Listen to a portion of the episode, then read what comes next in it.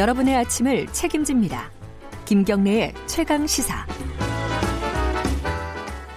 네, 한 주간을 어, 빅데이터로 정리하는 시간입니다. 여론의 민낯 빅 커뮤니케이션의 전민기 팀장 나와 있습니다. 안녕하세요. 네, 반갑습니다. 전민기입니다. 네.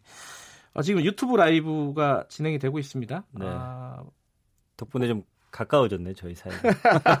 보실 수 있는 분들은 어, 유튜브에서 KBS 일라디오 검색하셔가지고 들어오시면은 어, 보실 수 있습니다.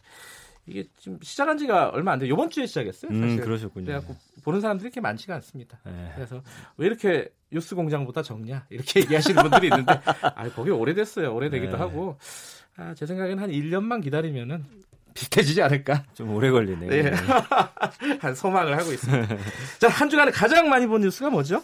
1, 2, 3위가 같은 기사예요. 네? 그러니까 그 여배우 사망 사건. 아 예. 인천 공항 그렇습니다. 고속도로요. 그래서 예. 서울경제 기사 외차를 2차로에 이 미스터리다 70만 7천 명이 봤던 기사고 2, 3위도 관련 기사입니다. 서울경제 한지성 인천 공항 고속도로 사고 사망에 벌써 보고 싶어요. 네. 중앙일보 고속도로 사망 여배우 한지성 결혼 2개월 만에 참변 39만 명이 봤는데 이 다 합치면 뭐 거의 200만 명 가깝더라고요.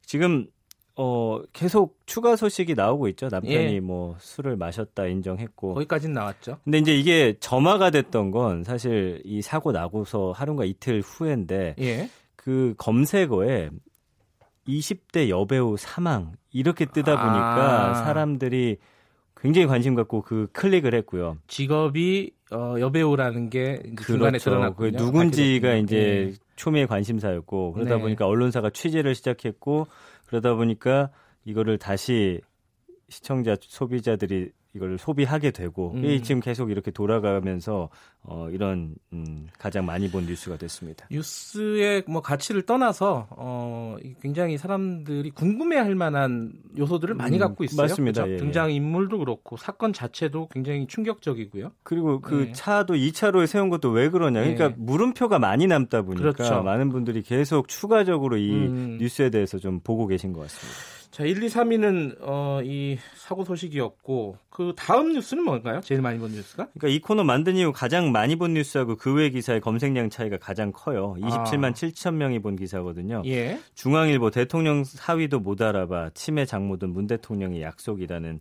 기사입니다. 음. 그러니까 문 대통령이 어버이날 앞두고서 네. 김정숙 여사와 함께 치매 안심센터 방문했던 그 예. 기사가 많은 분들이 봤고요. 그 다음에 이제 거의 비슷비슷합니다. 연합뉴스 비상착륙 중 화재 러시아 네. 여객기 탑승자 사- 78명. 사건 사고네요, 이것도. 예, 그렇죠. 이거 음. 벼락 맞아가지고 회항하다 불탄 거고요.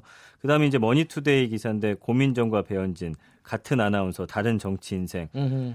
해서 봤는데 뭐 그렇게 큰 내용은 없었고요. 한 명은 대변인 됐고 다른 한 예. 명은 장외투쟁하고 있다는 내용인데 예. 제목 자체가 이제 궁금하죠. 예. 보고 싶게 만드는 그런 뭐 기사였습니다. 사람들이 관심이 많이 가는 인물들이니까요. 예. 예. 그래서 어제 목요일은 하루 가장 많이 본 기사가 6만 명밖에 되지 않을 정도로 뉴스 관심도가 왜, 좀- 왜 그래요, 이거는? 그게 이제 제가 날씨 탓을 했었는데 제가 예. 사실 여쭤보고 싶었어요. 왜 그런가? 그래서 보니까 그 어떤 뉴스의 굵기라고 해야 될까요? 음. 파급력 있는 이게 좀 섬세하고 좀 자잘한 뉴스들이 많다. 음. 뭐 이런 분석도 나오고 있는데 이거 좀 여러 예. 요인들이 아마 합쳐질 것 같아요. 그러니까 5월 5일에 보면은 그 어린이날도 있었고 네. 이럴 때 보니까 뉴스 시청률도 거의 반토막으로 뚝 떨어지더라고요. 아하. 그러니까 아무래도 이런 그렇죠. 행사들도 많았고 네. 날씨도 좋은데다가 또 우리가 하나에 집중할 만한 사안으로 쫙 깔때기처럼 네. 몰리는 기사가 없었다 이렇게 봐야 될 음. 것 같습니다. 아까 문재인 대통령이 장모님이 이제 치매 환자시라는 얘기가 있었죠 아까 예, 그렇습니다. 치매 안심센터 이게 공약 사항이라서 네, 네. 잘좀 진행이 됐으면 좋겠어요. 이거 고통을 받는 분들이 너무 많거든요. 그렇습니다. 댓글이 가장 많이 달린 기사가 뭘까요? 이거는 이제 두 가지 사안 똑같은 겁니다. 식량 지원과 관련해서. 아, 예, 이게 그러니까 논쟁이군요. 이거는. 그렇죠. 네. 조선일보 홍영포 북 발사체 심각한 사안 아니야. 북에 식량 지원해야 된다. 음. 8천여 개 댓글이었고요. 그다음에 연합뉴스 정부 대북 식량 지원 추진 공식화, 방식 규모 등 검토. 이거는 사실 찬반이 확실히 나뉘는 그런 사안이죠. 그래서 북한 식량 지원과 관련해서 댓글이 가장 많이 달렸고 네. 이 사안 바라보는 신문사들의 반응이 정반대인 것과 네. 사람들의 반응 똑같은 것 같습니다. 그러니까 어제자 한겨레 조선일보 헤드라인 비교해 보면 알 수 있는데 어떻게 다르죠? 한겨레는 대북 식량 지원으로 북미대와 불씨 살린다였고요. 음흠, 네. 조선일보는 북한 미사일 도발에도 식량 지원 속도 내는 정부. 그렇기 때문에 이거를 바라보는 국민들의 입장도 갈리면서 댓글이 가장 많이 달렸습니다. 알겠습니다. 오늘은 여기까지 듣죠라고 하려고 했는데 1432님이 여기까지 듣자고 좀 얘기하지 말고 감사합니다로 하자고. 아, 제가 말버릇이 그래가지고요. 아 예. 감사합니다. 네, 고맙습니다. 자, 여론의 민낯 빅커뮤니케이션 전민기 팀장이었습니다. 한 주간 소식 정리해봤고요. 자, KBS 일라디오 김경래 최강시사 1부는 여기까지 하겠습니다. 2부에서는요, 최고의 정치 마련되어 있습니다. 어, 민주당 표창원 의원, 한국당 김영우 의원 나오고요.